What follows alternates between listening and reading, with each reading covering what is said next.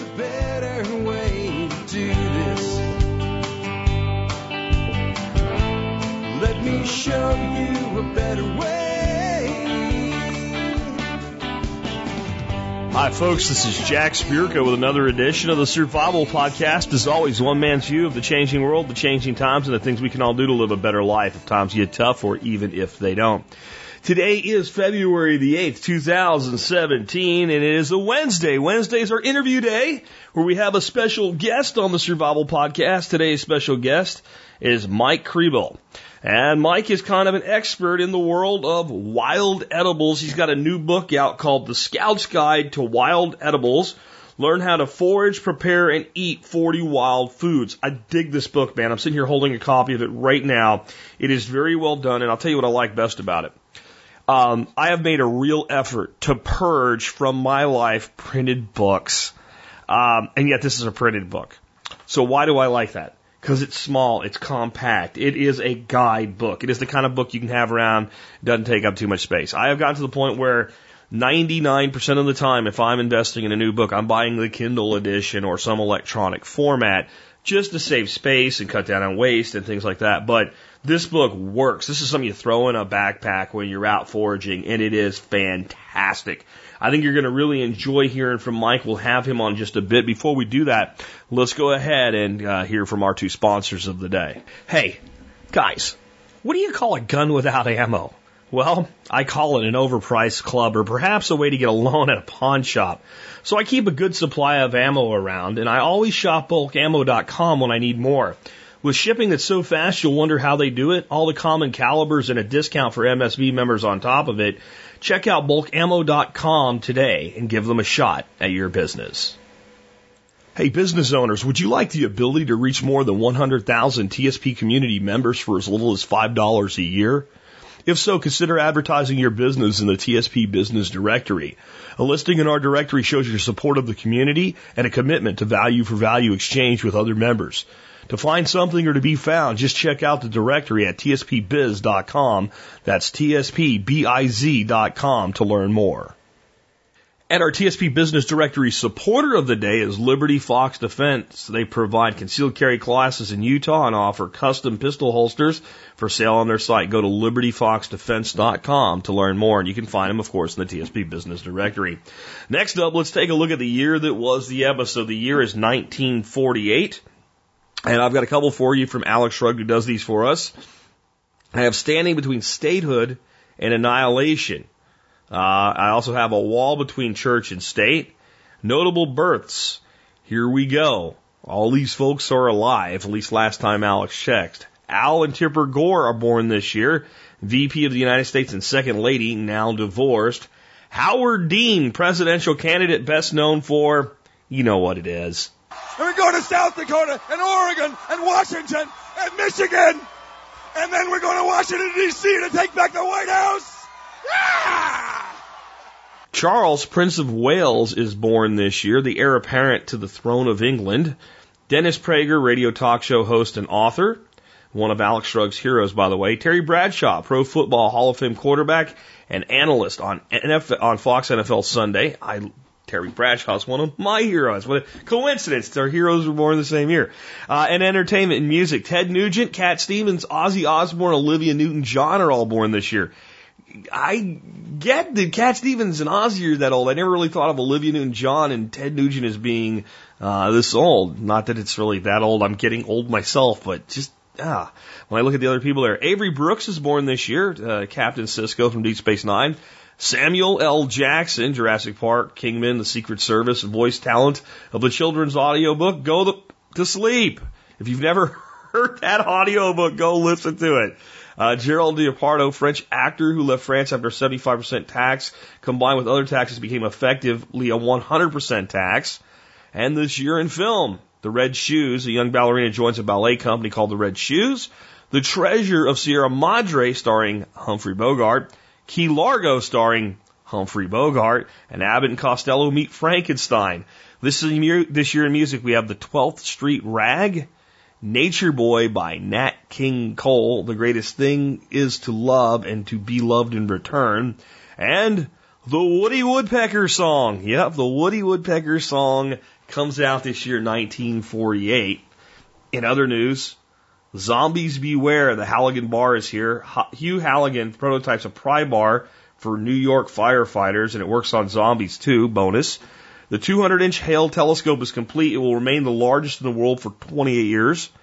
The Hells Angels are founded. The motorcycle gang is named after the P forty Mustang Squadron in World War Two. The Flying Tigers were a similar P forty squadron. So of the two, this is a tough one. But let's take a look at standing between statehood and annihilation. Quote, you win, you bald-headed son of a bitch, end quote. President Harry S. Truman arguing with his friend Eddie Jacobson, February nineteen forty-eight. Births are messy things. One percent of the Jewish soldiers will be dead before this is over. One day it will be considered a fair trade. For now, untrained men step off the boat, grab a rifle, and march to face one of the fiercest types of Darwinian selection, war. For centuries, Jews have been forbidden firearms. These skills and many more will have to be learned while under fire. But they have already undergone the most rigorous of Darwinian selections under the Nazis. The best of us did not return, as Doctor Frankel said. By best, he means kindest. Those selfless souls who gave away their last crust of bread are dead now. What's left will do whatever it takes to survive because they already have. Most Jews are under military discipline, but there are smaller independent groups that are terrorists, plain and simple. They are shooting Englishmen on sight, so the British forces are pulling out.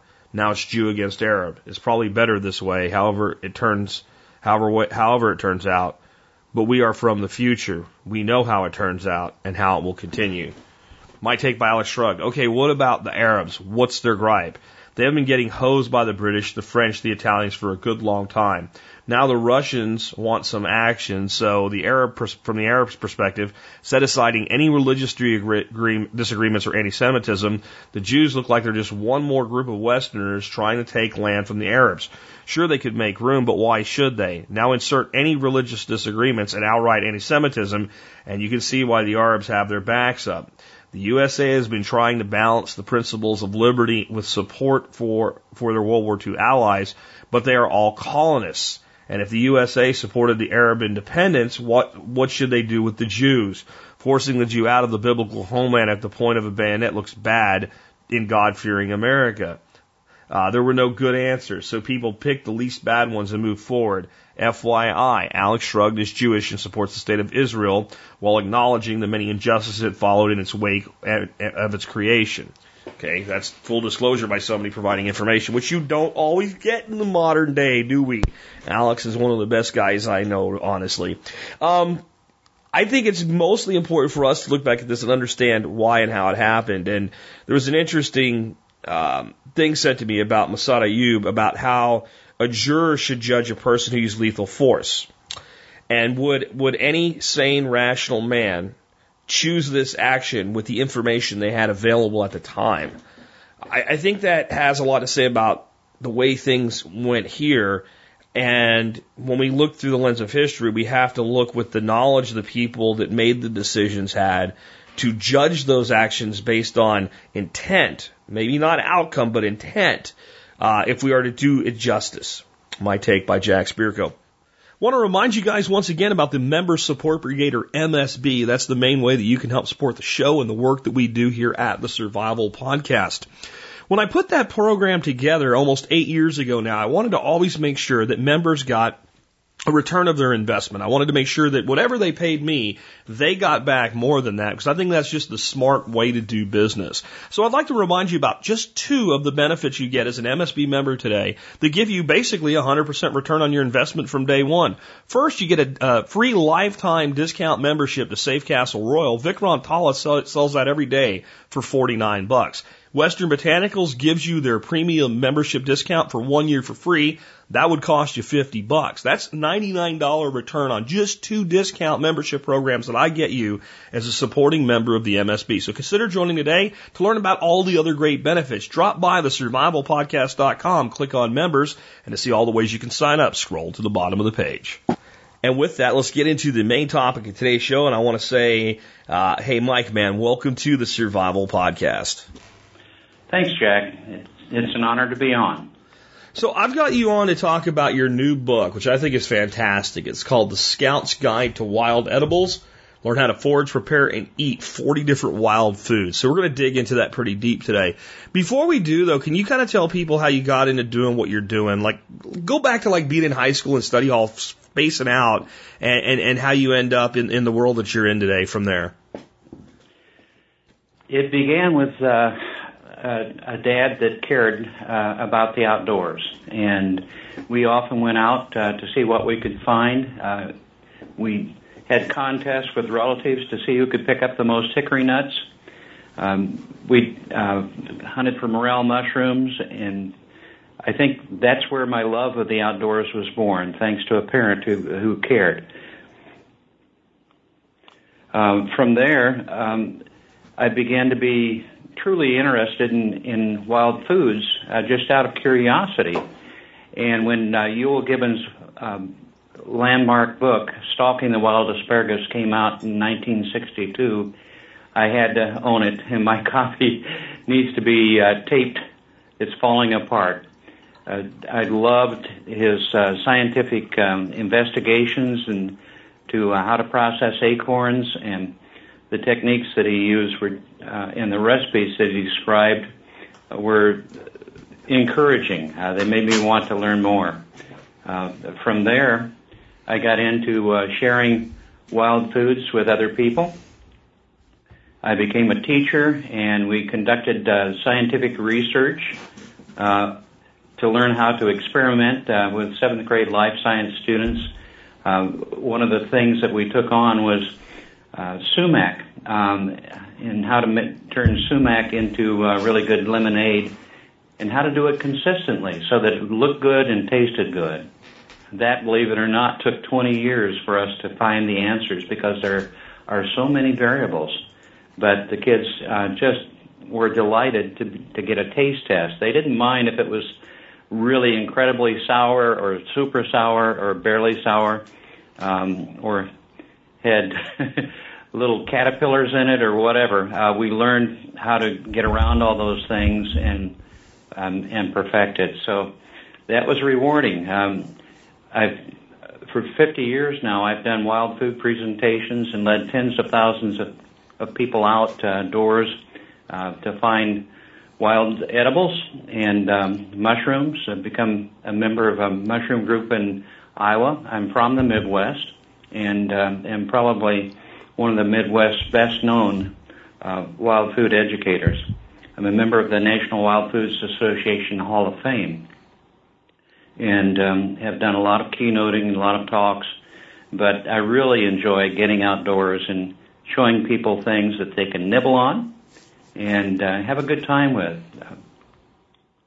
Very cool, man. So the book, again, is called The Scout's Guide to Wild Edibles. Um, so you've, you've followed one of my main rules of marketing: find a niche and go at it. But, um, I, I would think it would still be of interest to more than Boy Scouts and Girl Scouts and their representative leaders, right? A hundred percent. Um, and that is, that is correct. I worked with Boy Scouts ever since I was a Cub Scout, and that's, um, plus sixty years now. But, uh, you know, my students and, um, in public education, love this, um, as, and we did an elective on that. Had a lot of fun with it. Uh, but this this book is meant, um, you know, for a lot of uh, people: uh, youth group leaders, teachers, parents, grandparents, as well as the uh, whether they're kids or adults. I think people can learn from it, uh, regardless of whether they've been at this foraging hobby for a long time. I share wisdom uh, from people that I've met and are good friends with: um, Sam Thayer, um, Wild Man Steve Brill, Meriwether um, Lewis, um, who has a foraging site in, uh, based in Texas, and that is uh, just delightful. It's called Foraging Texas, and um, I know that you're from there, and uh, would highly recommend uh, the website. It's very simple. It's www. dot foraging texas dot com, and on that, uh, down on the left column, um, Meriwether has um, edible wild plants, uh, starting with acorns and going all the way down um, as I scroll all the way down to Yucca. And um, he also has on the other side the dates that he's doing programs. Uh, I see one coming up, for instance, in, um, uh, okay, February twenty-fifth for the Texas Survival School near Dallas. And it will be uh, from eight a.m. to noon. And you can click on that and get more information on it. So this is a, a great website in that regard. And there are other websites out there that I can share with you a little bit later on in the program. I did want to mention um, that I've been wanting to write a book on foraging, and was contacted by a publisher, Paul Kelly from Saint Lynn's Press out in Pittsburgh, Pennsylvania. They are well known for their gardening books and um, books on insects and mushrooms and so forth. They wanted to diversify, and they asked me if I would be willing to write uh, a book on foraging, and I nearly jumped out of my seat when I heard.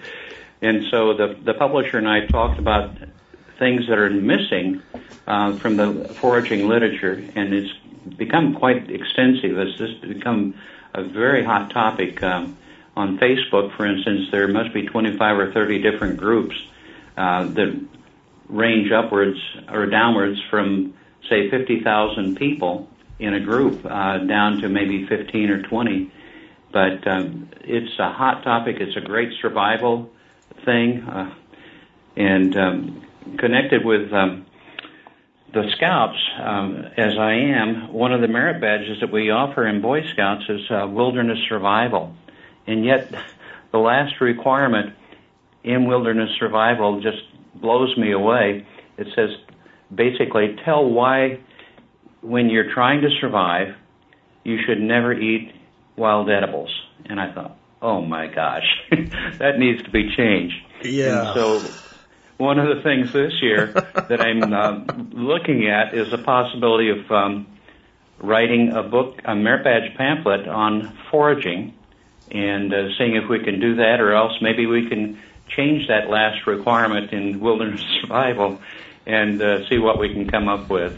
It's an administrative thing, I think, with with uh, Boy Scouts of America, that there's almost a defensive mechanism in place at a bureaucratic level for things like that, where there's certain things that they're afraid, you know, if somebody gets hurt or, or poisoned or whatever, they're going to be liable for it. And I, I was a scout as a kid, and it, I, I can tell you that's a new thing, and I'm sure you know that as well. That I mean, part of what I did as a Boy Scout was learn how to do just this type of thing. Um, so I'd love to see that change made. I, I, I, that'd be great as far as I'm concerned. Um, your book focuses on thirty-three edible plants and seven mushrooms. Uh, some people might look at that and go, well, there's more stuff than that. Why did you stick to kind of that, that forty-point list? Exactly. There is a lot more out there. But... Um And one of the things that was missing uh, from the literature was a true field guide, one that was small enough to stick in a pocket, uh, a backpack, a day pack, uh, carry in a glove compartment of a car, make it readily be uh, accessible. And so I chose to limit the number of edible wild plants I focused on. I searched especially for ones that uh, could be found throughout most of our country, uh, not all of our country, but, but most of our country. And I uh, actually agree with Ewell Gibbons' philosophy uh, in his that famous nineteen sixty-two book, uh, Stalking the Wild Asparagus. He said, there are many wild plants reported in the literature to be edible that I don't like at all. mm. And I found, I found that to be true. Um, however, uh, it's also a matter of finding ones that um, at the right time of the year. Timing is everything. Uh, there's a, a plant that I put in there, for instance, that's absolutely delicious, but it only has a week of availability. And that's uh, Siberian elm. The seeds on the Siberian elm are like little wafers, and they have a... Um, Oh, a samara around the outside of them, which is kind of like a little wing that helps them fly through the air when uh, the wind blows. And when that is still green and in clusters on the tree. You can strip off handfuls, toss them in your mouth as a nibble. They are absolutely delicious. But in the Midwest, that occurs um, only around tax time and hmm. only for about one week. Hmm. They they may be, you know, coming up in your area because they typically come out before the leaves um, bedeck all, all the trees. Although you may have leaves year-round down there, I'm not. Uh, where I am, it's it's if it's deciduous, it drops its leaves. We have a lot of evergreen okay. plants, but if it's deciduous, we have leaf drop. We have some trees right now beginning to bud out, and it's actually a lot of my fruit trees, and I'm concerned because we're, we're not done with winter yet. We may be, but oh, we may not be. Yeah. So we get, sometimes we get these, these mild winters, we get early bud out, and then we get a late frost will hit us. But I know what you're saying, like, because a, a plant that I grow a lot on my property here uh, has a similar edible that people don't think of it. It's uh, black locust.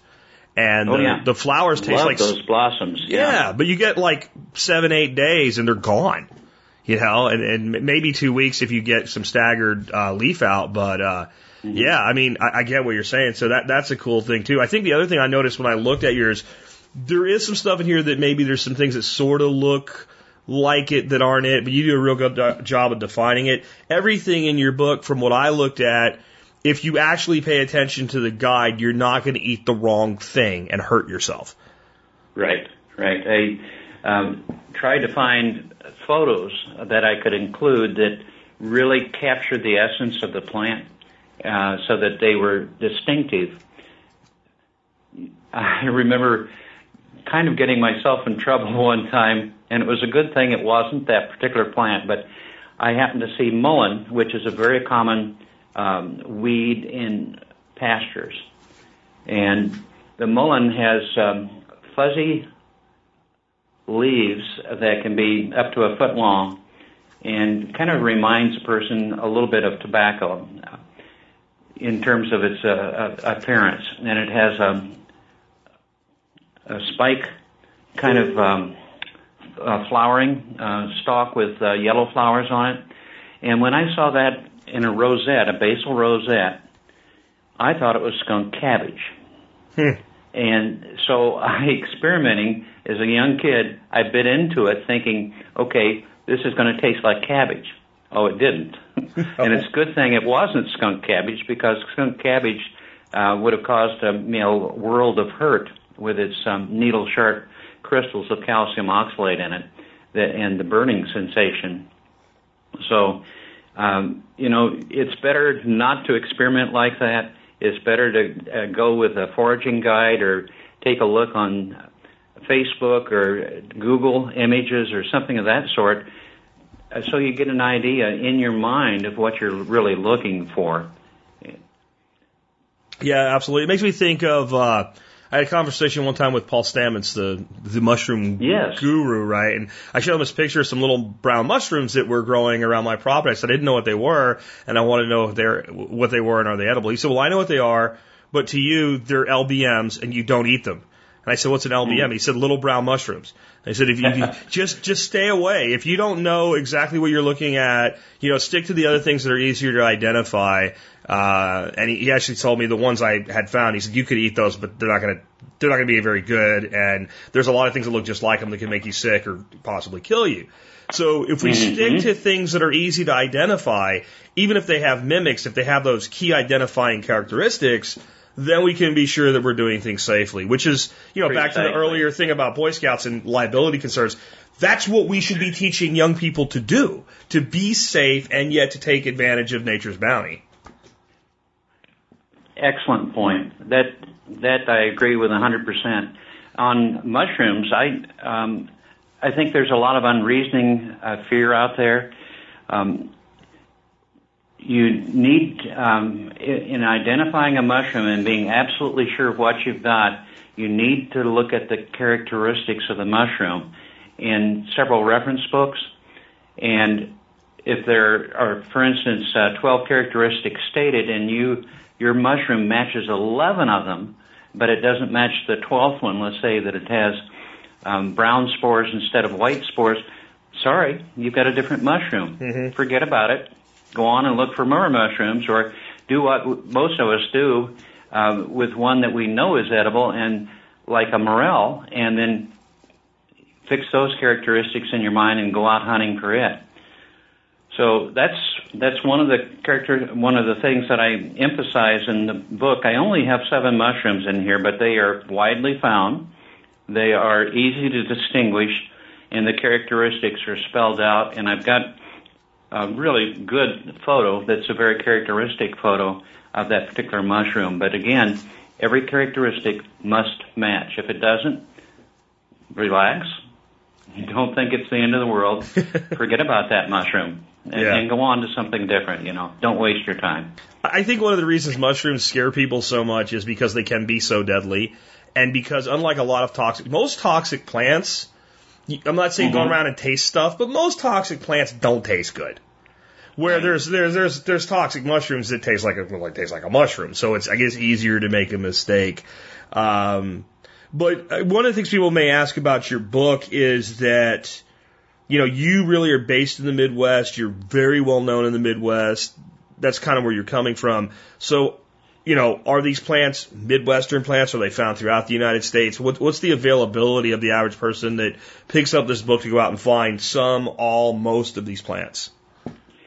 It um, again, um, it, it really depends on where you are in the U S Um, to a certain extent, but I chose the thirty-three uh, wild edible plants and the uh, seven mushrooms because they were so widely distributed across the country, not because they were found in the Midwest. Um, I am reasonably knowledgeable about southeastern foods and northeastern foods. Um, and I've also done some foraging in Oregon. Um, but I have relied on um, other people um, and references uh, where I can look up where the plants are distributed to, to be sure of, of those things. Um, I own probably two hundred twenty of um, some regional um plant guides and foraging guides. Um, and the one that um, my friend Mark Va- Vandenberger uh, came out with, um, The Idiot's Guide to Foraging, sounds kind of funny, but it is one of the best books ever written. Uh, and that, um, you know, starts in Texas, but it can. It's also meant to kind of cover North America.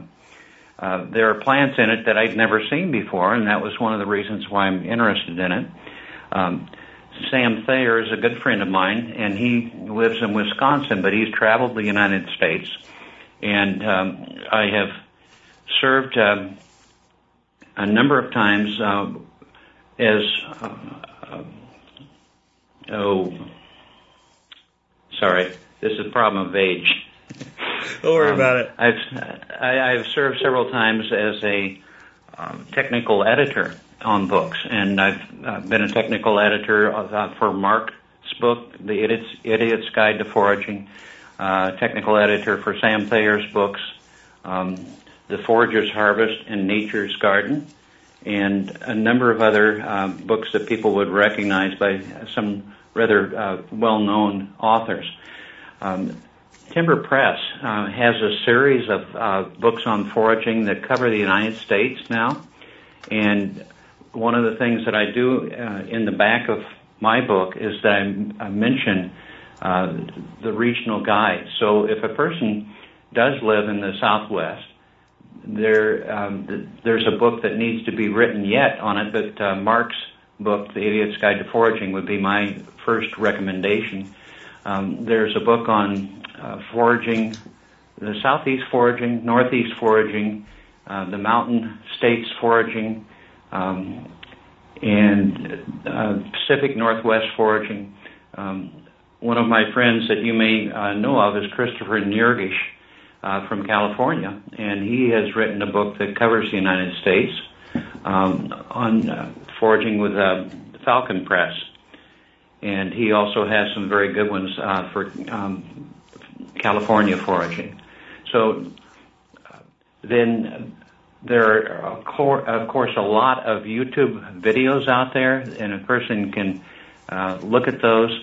The the person that has done the most YouTube videos of all is um, Green Dean, uh, also known as Dean Jordan, and he has a wonderful website, w w w dot eat the weeds dot com. And one of the nice things that he has done on there is that he has posted uh, foraging instructors. Um, so if you go to um, eat the weeds dot com foraging slash foraging instructors, you can find people from all over the country listed by state, um, Alabama, Alaska, Arizona, um, Arizona, and so forth, all the way down through um, Wyoming. And you can find the person that uh, is listed as a foraging instructor and, and get in touch with them by email or by phone or by their address and arrange to um, go out on uh, and learn about wild foods with them. That's one of the reasons why I was uh, so up on foraging texas dot com is because uh, the upcoming classes are listed there, and then a person could arrange to go out with a knowledgeable person. And when you've got a knowledgeable person that can point out the wild food in the field, Um, you might have misconceptions on its size uh, and on the timing of the harvest, and you get it corrected right then and there. Yeah, the knowledge so, passes quickly when you've got experienced people. I, that one you mentioned, it's a shame I won't be. I would I would actually set some up and encourage people in the area to come out and, and hang out uh, for that one, but I'm going to be out uh, foraging pork on that particular day, uh. which is also fun to forage uh, with, uh, with, with, uh, with a firearm at, at times. But, I mean, yeah, oh, that, we've got a lot of it around now, don't we? we yeah, sure do. Especially here. Um, yeah, I mean, it, it, it, the people you're mentioning are all people I'm aware of, and they all do some great work. I, I love Green Dean because of the identification uh, methodology that he teaches, which makes the things items, very, yeah. mm-hmm. very, very, very safe with item. Uh, and uh, your book's fantastic. Um, can you uh, talk a little bit more about your book, though? This is like when I when I was given your guest form and told you were sending a book, I figured, okay, well, this will be like any field guide that I've ever seen. It'll be small and compact, which is cool. I even mentioned that in kind of the, the, the lead up to the show that I, I've pared down most of my print books, but this is the kind of thing that goes in a backpack and it fits and it's small, and, and, and I really like that. But I expected basically what I've normally seen in a guide. Here's the plant, here's what it looks like, here's the edible parts, here's how to make sure you don't eat the wrong thing, here's the time and the way to harvest it, Go, goodbye, good luck. But yours really goes deeper. It's like, it's divided into parts. It's like a guide, and then projects, mm-hmm. and activities, and then recipes. Can you kind of talk about how you were able to do that, especially into something that is so compact? Because you know, that sounds like a book that you could beat somebody to death with, and it really is a, a backpack book. It is, and the nice thing about it, I think, uh, if I, if I if someone else had written it and I found it, I would say, "Oh my gosh, this is." But you know, I don't want to talk about my own book uh, in that regard. In that same way. Let me just say, with but that, I, you're a terrible author, right? You have to talk about your book. You're not a terrible All author. Right. You're a terrible All right. promoting author, well, right? You've got to promote your book, man. That's why you're on the air today. Oh, thanks, Jack. Okay, well, um, for instance, I put techniques in there that are really useful. Um, cracking and shelling hickory nuts, for instance. Uh, a person can use a nut pick and wind up with little tiny pieces, little tiny crumbs of hickory nuts and a lot of sharp uh, nutshell shards. But I go into some detail here on how to get almost whole halves out and how to avoid those shards. And uh, the technique is makes use of a little um, set of pliers uh, that are like four and a half inches long, diagonal pliers that you can nibble away the shell once you've cracked the shell. And there's a technique on how to uh, crack the shell. Um, how to make fabulous fruit leather from autumn olives or choke cherries. How to process acorns. And uh, I, it's not my own uh, technique for processing acorns, but one that I found that is definitely worth sharing. It's uh, It works, and it's very quick, and you can you can make something uh, reasonably quickly. You don't have to wait for days. You don't have to boil the heck out of the acorns. In fact, it's kind of a cold process. Um, how to process black walnuts. A lot of people just don't understand that black walnuts are fairly simple, but you've got to know what you're doing so you don't wind up with your hands brown for a whole month and uh, embarrassed when you go to hold out your hand for change at a store. Yeah, that's for so, that's for seasoning your leg hold traps. That's not for your hands. There you go. Yeah, yeah, good point. Um, so I've incorporated a lot of knowledge. Um, and one of the things that I found at one of these wild food workshops, the one that's been going on the longest, this year will be its fiftieth year, is the one out in um, um, West Virginia, and it's called Nature Wonder Wild Foods Weekend. And that particular one, a woman came a couple of years ago, and she took the brown heads of cattail. And I always thought, you can't eat those. She has turned it into uh, mock pulled pork uh, bar- barbecue what? recipe. Yeah. No. Yeah. The brown part. Yeah, the brown part, and which is just as hard as can be, you know, uh, until it gets really fluffy.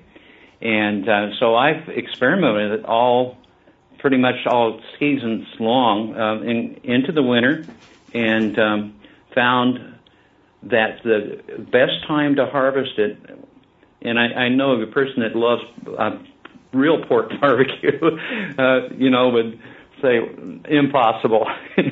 But um, the best way to harvest it is when it's dark brown um, in in the fall, and you um, take it inside a house if you're going to if you're not out camping or whatever, and you put it in a shopping bag, a plastic shopping bag, and then you put your hand inside and very carefully um, rotate your hand over the over the um, seed head so that the fluff comes off and doesn't fly all the way around the house. Um, then you can uh, add some ingredients to it. I've got the recipe in there, and you can bake it in the oven, and then you can take it out and pull it apart, and it begins to look like pork, uh, barbecued pork that you're um, pulling apart. And then, of course, you have to slather on a lot of barbecue sauce. Yeah. But the flavor, the flavor comes through, and if you do it right, it um, it will be so much like barbecued pork. It's just incredible. It's it's not quite the same, of course, but it's close, and it's astonishingly close. It's fun to serve on little crackers, you know, as a little hors d'oeuvre, and let people walk by and, and see what they think of it. Um, it. I found out that if you waited until it started fluffing apart and the seeds started cascading away, that uh, if you went and used all that, uh, it would wind up so doggone fibrous that you'd have to spit out a lot of fibers afterwards. But it's fun. It's it's um, a great hobby. It's uh, where you can boldly go where you've never gone before. It has survival value. And, of course, when you're out, um, most of us know about black wild black raspberries and blueberries and things of that sort. And, um, you know, it's, it's, it's just really fun to have a free meal for nature. Absolutely. Um, definitely agree there. Um, can you give us some examples of your recipes? We just learned how to make pulled pork from a, a cattail. Well, that's that's someone else's thing. You got some pretty cool stuff in your book. Yeah, um, I've made a, a, a quick bread that uh, has won a national uh, wild food uh, award. It's called Babwa Quick Bread. It contains uh, bananas, acorns, black walnut, and apple. And I've used wild apples. And in place of bananas, I've made use of... Um, pawpaws, hmm. and it's very good. Um, pawpaw ice cream is one of my favorites, and I say I didn't include it in there, but I also have burdock kinpira, which is a Japanese side dish. It's made from the root of burdock, and uh, I've got cattail mock pulled pork barbecue, which we just mentioned, cinnamon black walnut ice cream, dandelion donuts, and a lot of people would just pick the head of the dandelion and dredge it in, let's say, pancake batter and fry it up. Well, those are fritters, and they the green part that's underneath that yellow head is terribly bitter. Yeah. And I've had a few people that reacted to it instantly and vomited. So um, we've learned since then that you can squeeze the yellow part of the dandelion away from the green part, uh, with a little practice. You can pinch them between thumb and forefinger and kind of shear them off and collect them pretty quickly. And then um, I made this for thousands of kids, uh, and I should say they've made it for me, because the seventh graders love to do their own cooking. And um, the dandelion donuts were a big hit. Many of the kids that have eaten them, you know, now, are now parents and uh, wanted the recipe, so I thought they'd, I better put the recipe in there. Double Good Blueberry Pie, um, that's a commercial one. It's, it wasn't one of my recipes, but you um, have um, raw blueberries in a pie shell, and you pour a cooked matrix of blueberries over top of them and let, let it set, and oh my, that is really wonderful to have that uh, raw taste um, mixed in with the cooked taste. Garden wheat quiche is one of mine, and you take things like purslane and lamb's quarters and chickweed, um, sheep sorrel, and those uh, flavor uh, your egg dish. Um, by the way, I don't have any ducks. How are duck eggs? Duck eggs are fantastic. There's one problem with ducks when it, some of the stuff uh-huh. you're talking about. When I moved to this property, it is a rough property. And a lot of the, the weeds you're talking about, people call them weeds, are very restorative plants like yes. lamb's quarters and purslane and all. Mm-hmm. Well, it turns out ducks like them. So I, when I moved yeah. in here, as I was trying to get my own stuff to grow, I was foraging off my own little three-acre property, lamb's quarters and and uh, plantain and stuff like that, and it was great. And and now there's a lot less of it, because especially when that stuff comes up young, man, boy, those the, I'm watching a goose right now. He's tearing up some plantain. Uh-huh. Uh, they just love that stuff. But yeah, duck eggs, uh, like the lamb's quarter and duck egg omelet. Yeah. Oh man. Yeah, that's yeah. It sounds good. I noticed that on your website, and I hope people will definitely uh, take a look, because you know it's intriguing. There's a lot that you, a person can learn from from what you're doing, and I uh, appreciate your sharing those things with us. Um, back to the the list of things and the recipes: microwave purslane pickles. That's something that's very, very simple and quick to do, uh, five or seven minutes um, after you've picked your purslane and uh, pulled the leaves off. You can chop up the stems uh, so they would fit in a canning jar, and you can make the purslane pickles right in the microwave, and they are like a bread and butter flavor with a, with a recipe that I, I put in there, a bread and butter pickle. Um, Maple marmalade, which is absolutely wonderful. Mulberry taffy. Um, mulberries, probably another few weeks, and you should be having mulberries down there, I would imagine. Yeah, they're budding um, out right now. Mm-hmm. Yeah. Um, puff puffball pieces. Mm. Puffball is a quite a common mushroom um, here, and when you get over to the West Coast, and there's a, a, another giant puffball out there, but it's the same. And the fact that it's, it's large and round and edible, and uh, it's kind of hard to m- mistake it for anything else. Uh, but um, again, the book does describe how to how to do that. The puffball pieces, you basically um, um, peel the mushroom after cutting it in half to make sure there aren't any uh, bad spots in it, and, um, and that it smells good, and it doesn't have those little white wiggly things we call maggots. Although they might be extra protein, and um, then you can dip it in onion ring batter and deep fry it, and they're delicious, especially if you if you add a little bit of ranch dressing or barbecue sauce to it. Um, shagbark snickerdoodles are um, uh, basically hickory nuts in a snickerdoodle uh, cookie, and they make it a hundred times better, in my opinion. Um, I have a recipe in there on how to make your own syrup from shagbark hickory bark. And the bark um, gives the syrup the flavor of um, hickory smoked bacon, for instance. And it's it's uh, incredible and very simple and easy to make the shagbark syrup. Um, the sumac lemonade, uh, got two different ways of making it that um, we researched after twenty years worth of work. And Um, It's it's good, and it's consistently good. Wild food trail bites, um, those you can add a number of different kinds of things to, including wheat seeds. and they are excellent um, energy uh, pick-me-up kind of thing when you're uh, doing a long hike. And then uh, wild grape popsicles at home, I chuckled a little bit because one of the photos I have in here um, are two of my seventh graders, former seventh graders, I should say, that um, were eating wild grape popsicles, and I t- told them that it turned their tongue purple, and so they stuck out their tongues at each other, and I caught them in the act. And it's, it's kind of a cute uh, photo in the book.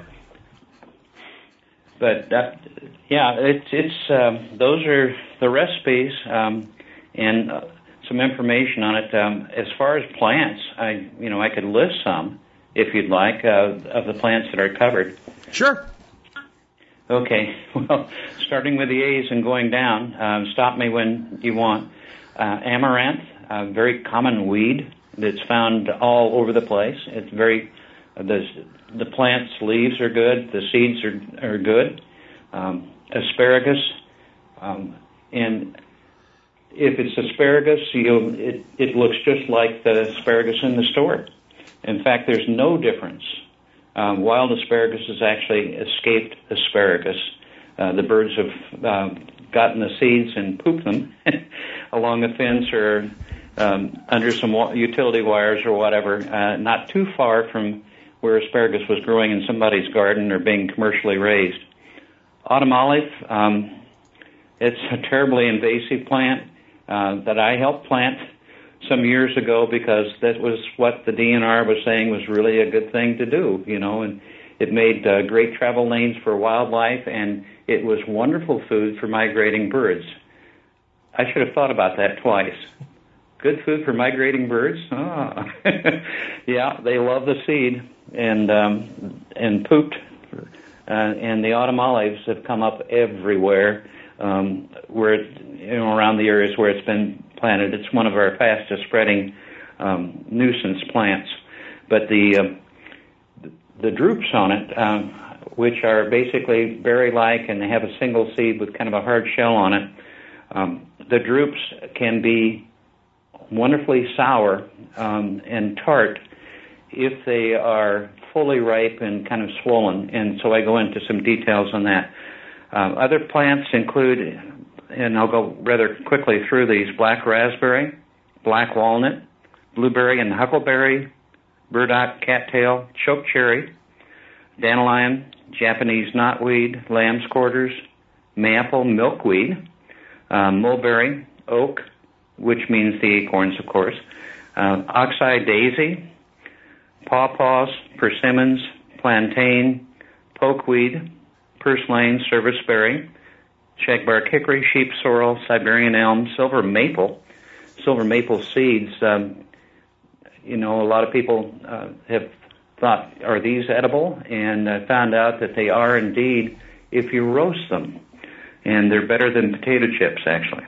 Hmm. Um, stinging nettle. Uh, nettle should be up and around in your part of the world now. Um, sumac, sunroot, which is another name for Jer- Jerusalem artichoke, um, wild grape, wild plum, yellow wood sorrel, and um, the wild mushrooms include chanterelles, giant puffball, hen of the woods, morels, oyster mushrooms, uh, scotch bonnet, um, which is a fairy ring mushroom, but not every mushroom that grows in a fairy ring is edible.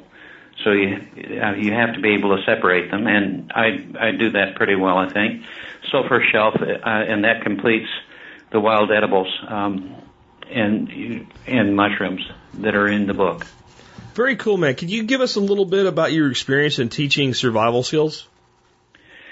Yes, I've done that um, for Boy Scouts. Uh, we've had a week-long um, uh, survival school um, uh, for. Uh, Um, middle school students as well at the uh, University of Michigan. I, uh, when I was in Michigan, I worked um, as a school teacher and had a connection uh, that allowed me to um, do this program at the University of Michigan's bot- Botanical Gardens, and we did that for a couple of years anyway, but it was uh, well attended by fifth graders, sixth graders, seventh graders, eighth graders, and they just had a blast. And one of the things we did at the end of the week was to serve the parents.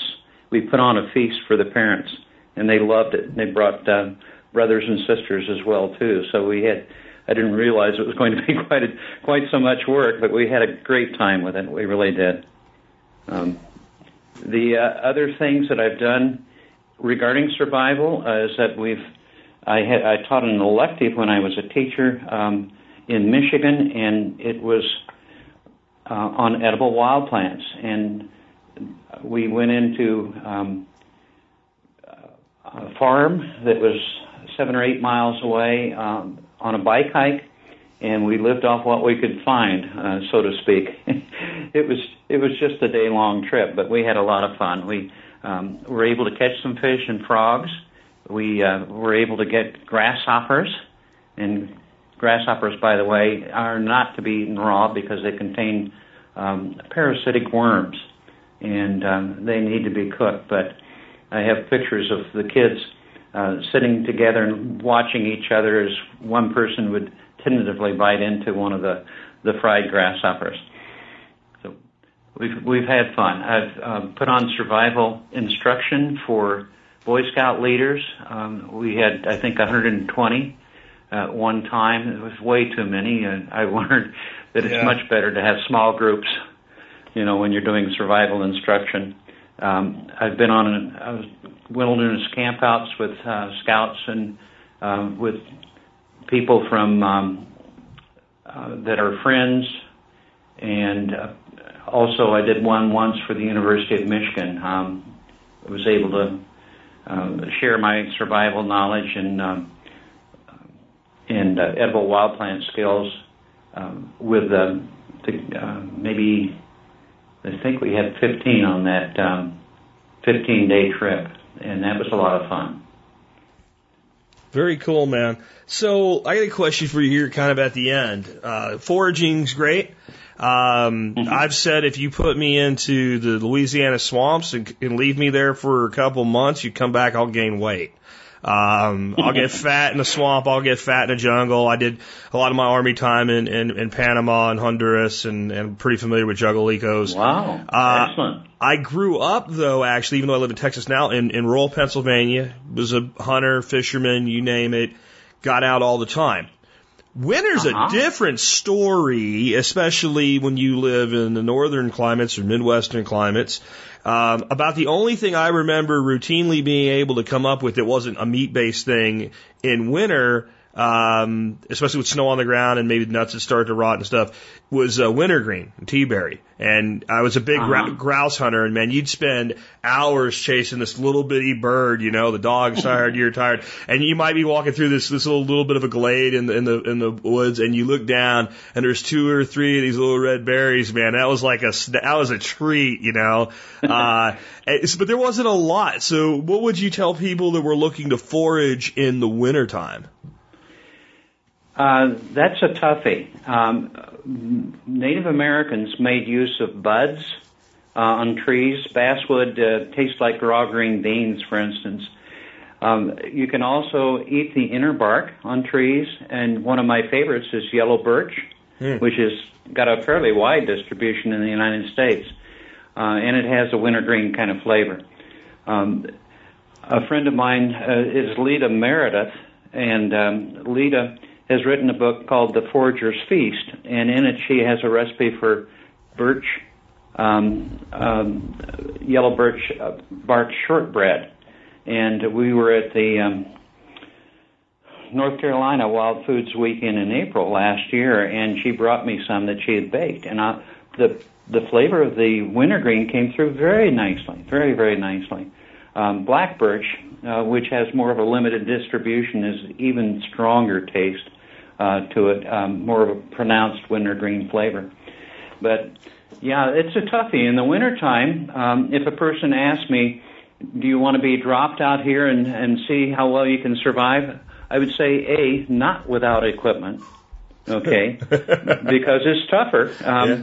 You know, um, you could do it, but making the shelter consumes a lot of time.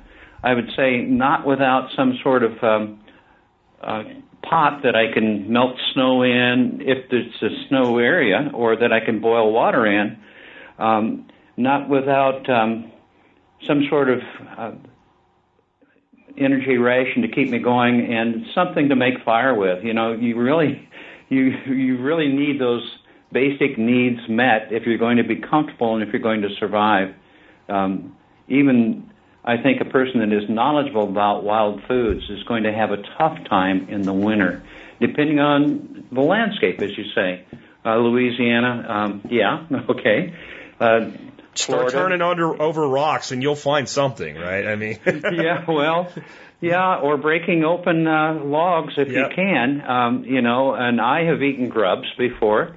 I've cooked grubs. Um, they're not my favorite, but I'll tell you, um, they will keep you going. Um, one time we were uh, with the scout troop, and we were trying to um, help control Dutch elm disease. And so the parks in Ames, Iowa, um, had uh, a number of trees that had been cut down, and we were asked to go in there and with our little hatchets, our hand axes, and peel the bark on the tree, which was loosened by the activity of the beetles underneath. And as soon as we peeled the bark back, we'd see a lot of these little grubs. Some uh, were the ones from the elm bark beetle, but most of them were flat-headed borers, which are much larger, and they've got kind of a triangular-shaped head. You could hold on to the head and then bite the rest away, and it was a creamy taste, and high in fats and oils, the sort of thing that, you know, bears fatten up on before they go into hibernation. And doggone if we didn't have um, fifty or sixty chickadees before we were done that were thinking dinner. Sure. And were happy for us to move out of the way. One of our boys, um, as a matter of fact, one of our Boy Scouts said, "Mister Krebill, do you have a, a film container so I could take some of these home?" And I said, "Sure." And uh, I gave him one of my film containers, and he put twenty-five or thirty of these flat-headed borers in it. And I saw him at Scouts the next week, and I said, "Well, what did you do with all those?" He said, "Well, I'm kind of ashamed to admit, it was so much fun." He said, "When I was at dinner and sitting across from my little sister, I pulled one out, let it wiggle, and ate it in front of her, and she screamed, and my parents got kind of mad." But he also said that he had gone um, Uh, and take, taken the film container to school. And on the way home from school, he had five or six of his friends with him, and he bet them um, a, a quarter each that he could eat some bugs and um, swallow them. And he showed them the bugs, and they all forked over some money, and he ate some. And it just stunned them. But I've had a, a wonderful experience with wild foods. I really have. You know, you were right. At one time it was uh, not considered dangerous, and it was the sort of thing that was in the Boy Scout handbook. Mm-hmm. There used to be a first-class requirement that you find four edible plants and prepare and eat one of them. And now it, it's it's gone from the handbook. There are no a couple of pages. Uh, it used to used to have wild foods on it. It used to be in the Scout Field Book, and yeah, there's an army of uh, lawyers that work for the Boy Scouts of America now, but doggone it, they do dangerous things in the Boy Scouts of America. Uh, for instance, one of the things that they do that's dangerous is knife and axe, okay? Um, that could cause liability issues. Another is that they have climbing towers and rappelling towers, um, zip lines.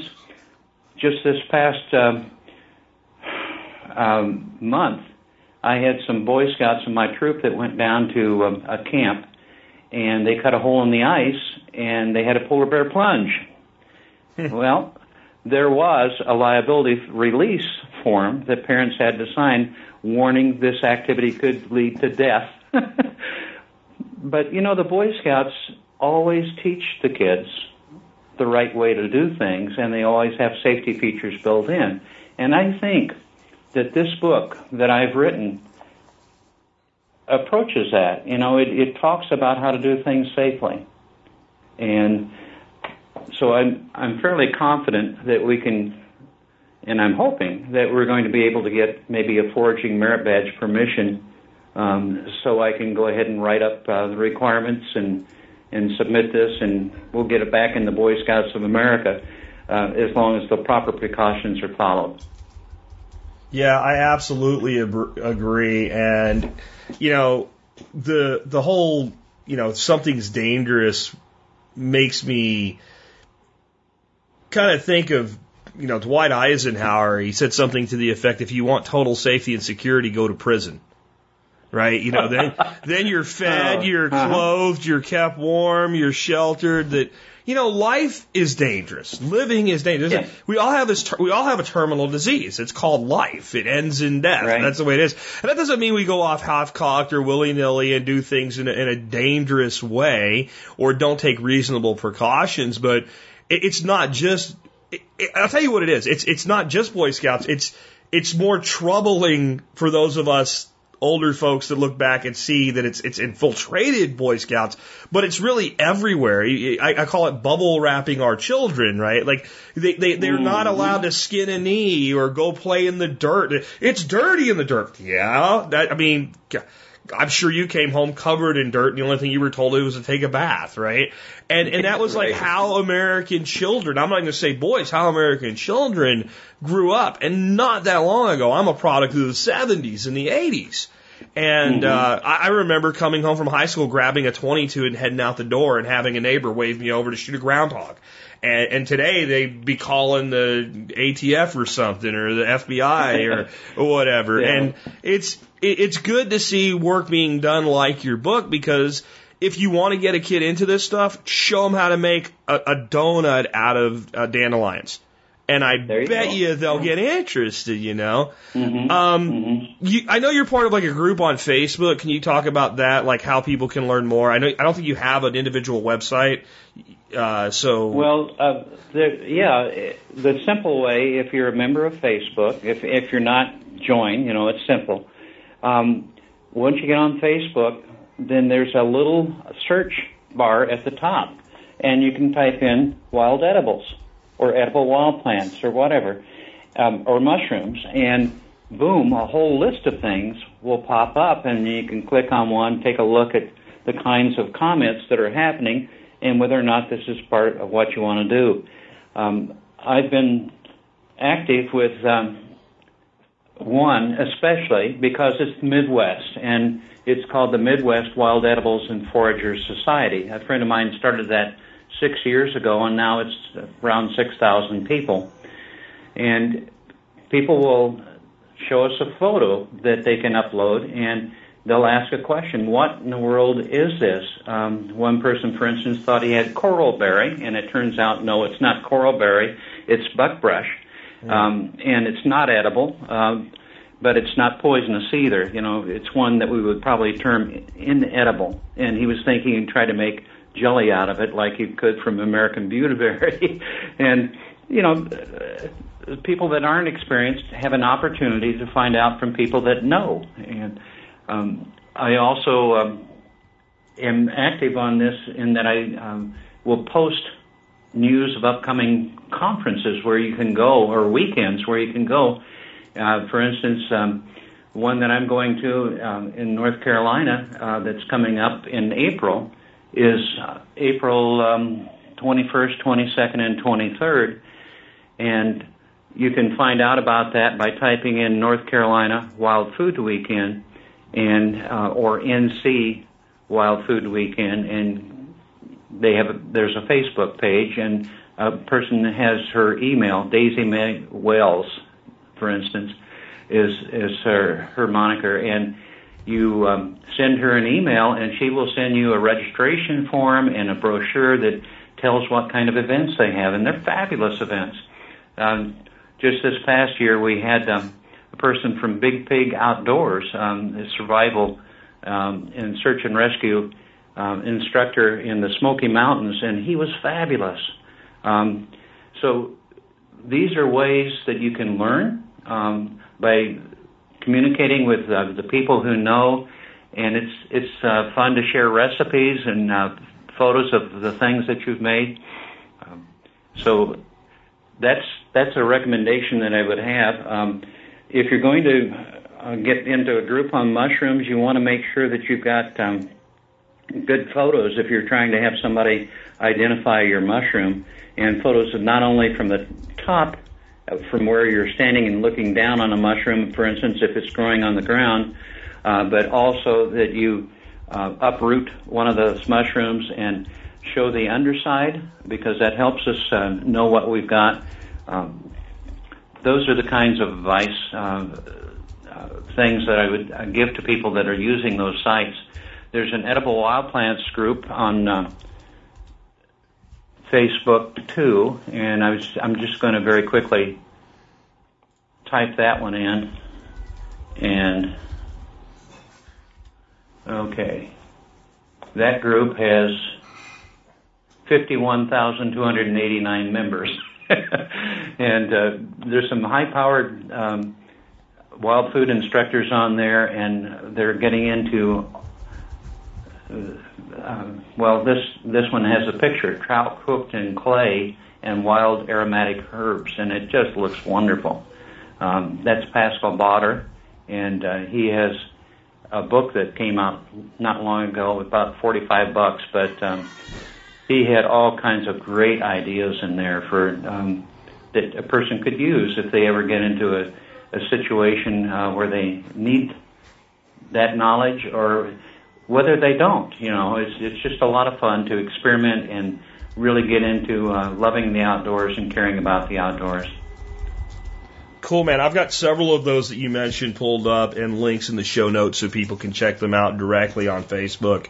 Um, the Edible Wild Plants group that you just finished with there is a is a group that I'm a member of, and a lot of people in this community, mm-hmm. including several members of our expert council here on the show, are part of. So definitely check that one out. And I want to say, you know, Mike, this has been a great interview. I've really enjoyed talking to you today.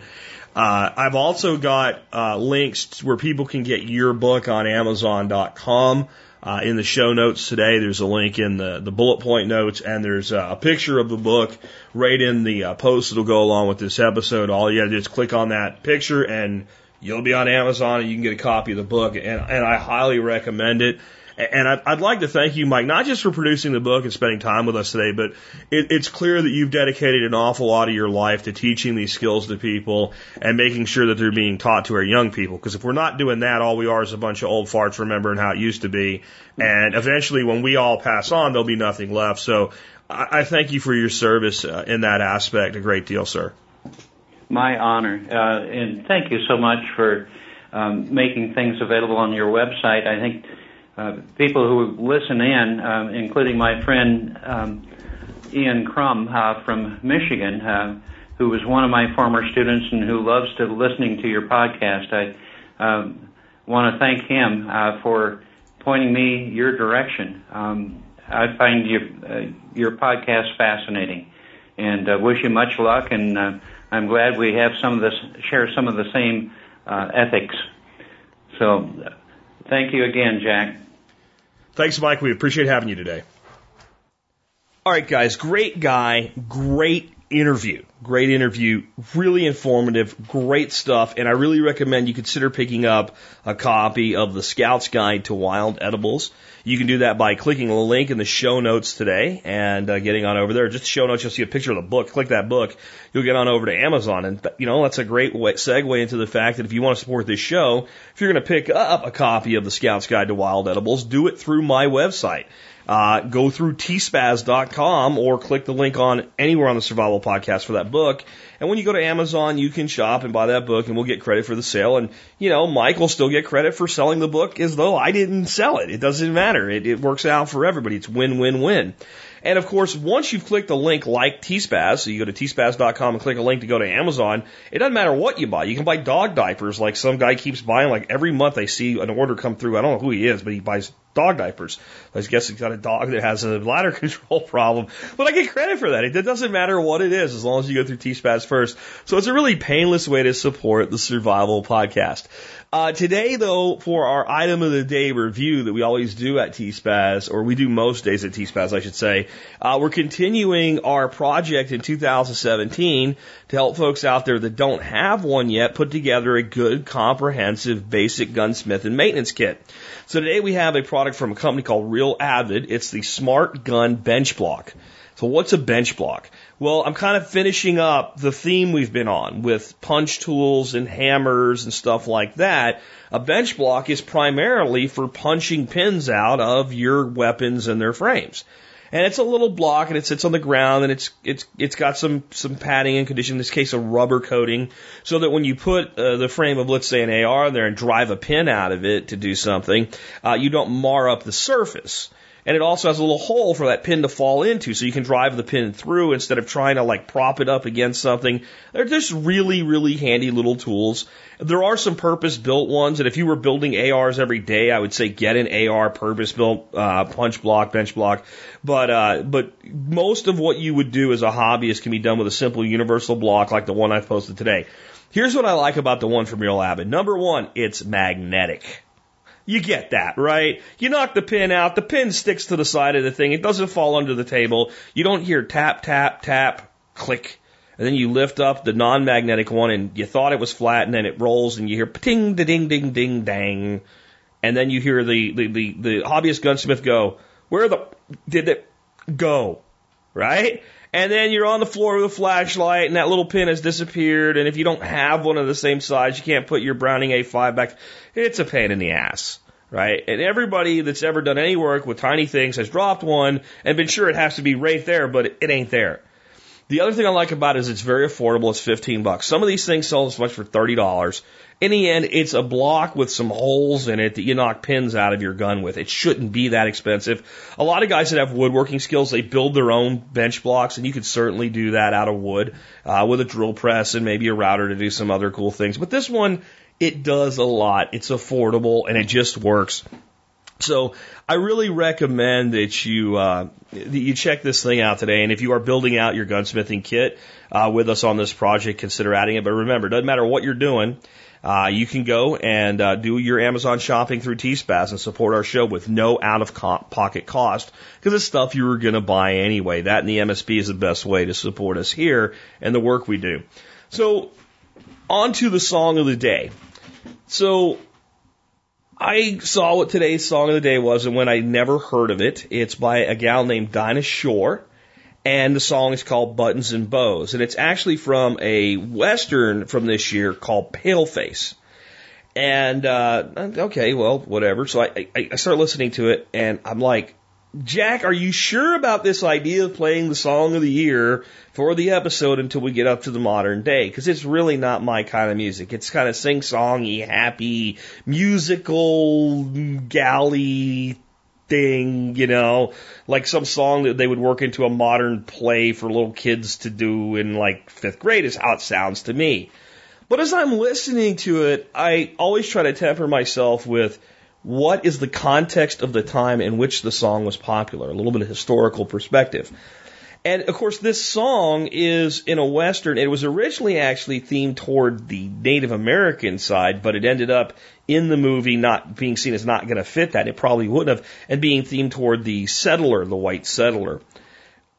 So I try to take that to the context of the time, nineteen forty-eight. Well, after the war especially, in the nineteen forties and fifties, it, that had already been started by the Great Depression and the move to the cities, more and more rural people were moving to the cities and to the towns and to the suburbs. In fact, the suburbs are on the, the, the biggest boom from the nineteen forties and nineteen fifties that they ever experienced on a per capita basis ever. That's why the suburbs are laid out the way they are. The suburbs are laid out to be like a little mini farmhouse so that people could have their, their gardens and stuff in the backyard. That's why if you buy a house that was built in nineteen forty-five, nineteen fifty-five, nineteen sixty, it probably has a little bit bigger of a yard and a little bit smaller of a house than we're accustomed to today. Because they were trying to give people that, sell them that dream. I would think when you listen to the words of this song, there were a lot of especially rural women who were making this decision to move themselves and their families that found some comfort in this concept of maybe life doesn't have to be so physically hard. Maybe the cactuses don't have to hurt your toes. Maybe you can dress up in buttons and bows instead of buckskins, right? And with that being somewhat symbolic and, and brought forward, so that the, even though the song was written for this movie that was about, you know, the eighteen seventies, eighteen eighties, there was a corollary going on with this mass migration in America today. And while I'm not in love with the song itself, that makes listening to it a little bit more palatable for me. And who knows, some of you may love this song. I don't know. America loved it so much in nineteen forty-eight, it was the number one song of the year. Here you go, Dinah Shore, Dinah Shore with Buttons and Bows. It was actually remade several times and covered and also charted as a remake, so there's something to it. With that, this has been Jack Spierka with another edition of the Survival Podcast, helping you figure out how to live that better life if times get tough or even if they don't. East is east and west is west, and the wrong one I have chose. Let's go where I'll keep on wearing those frills and flowers and buttons and bows, rings and things and buttons and bows. Don't bury me in this prairie, take me where the cement grows. Let's move down to some big town where they love a gal by the cut of her clothes, and I'll stand out in buttons and bows. I'll love you in buckskin and skirts that I've homespun, but I'll love you longer, stronger, where your friends don't tote a gun. My bones denounce the buckboard pounce and the cactus hurts my toes. Let's vamoose where gals keep a-using those silks and satins and linens that shows, and I'm all yours in buttons and bows.